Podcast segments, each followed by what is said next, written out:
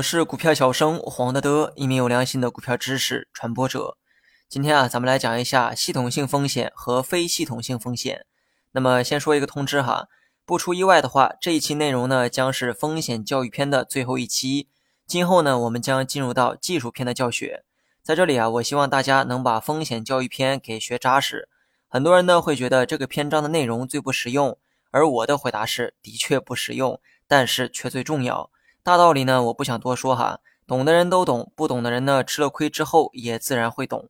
废话不多说，讲正题。系统性风险呢很多人应该都听过，没听过呢也没关系哈，以后呢肯定有机会听到，没准呢你还会遇到。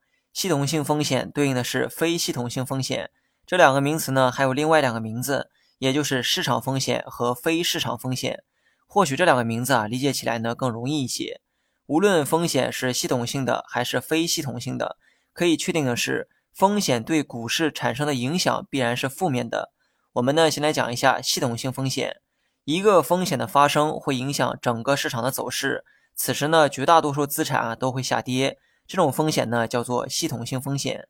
比如说2008年的金融危机、2015年的股灾等等，这些风险带来的后果是所有资产都在下跌，绝大多数股票也在下跌。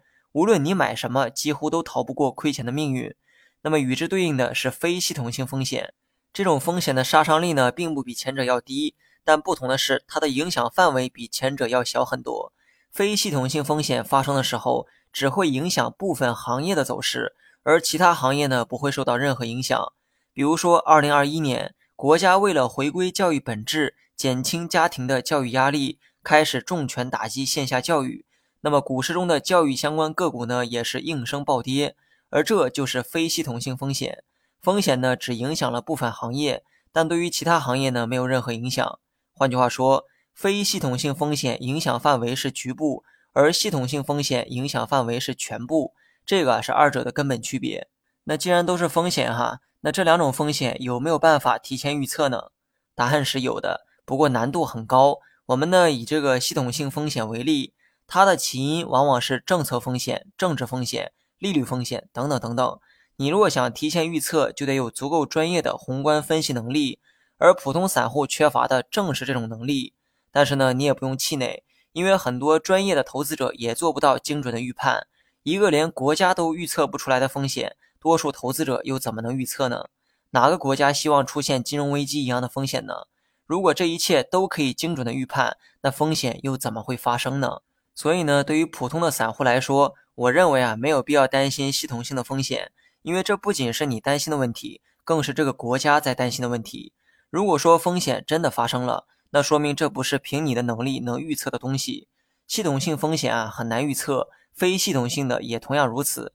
不过后者不用预测也可以做到提前的防范，方法呢就是分散投资，也就是我们常说的多买几只股票，不要孤注一掷。另外呢，分散不代表股票要分散，而是指行业要分散。比如说，我看好家电行业的股票，于是呢，分散投资买了10只家电股，这个呢不叫分散投资哈。分散的意义在于分散风险，虽然买的股票数量很多，很分散，但10只股都集中在了一个行业，风险呢并没有得到分散。如果某天发生了非系统性的风险，而这个风险又刚好发生在家电行业，那么我手里的10只股票肯定会全军覆没。希望这些话呢能给新手们一些启发。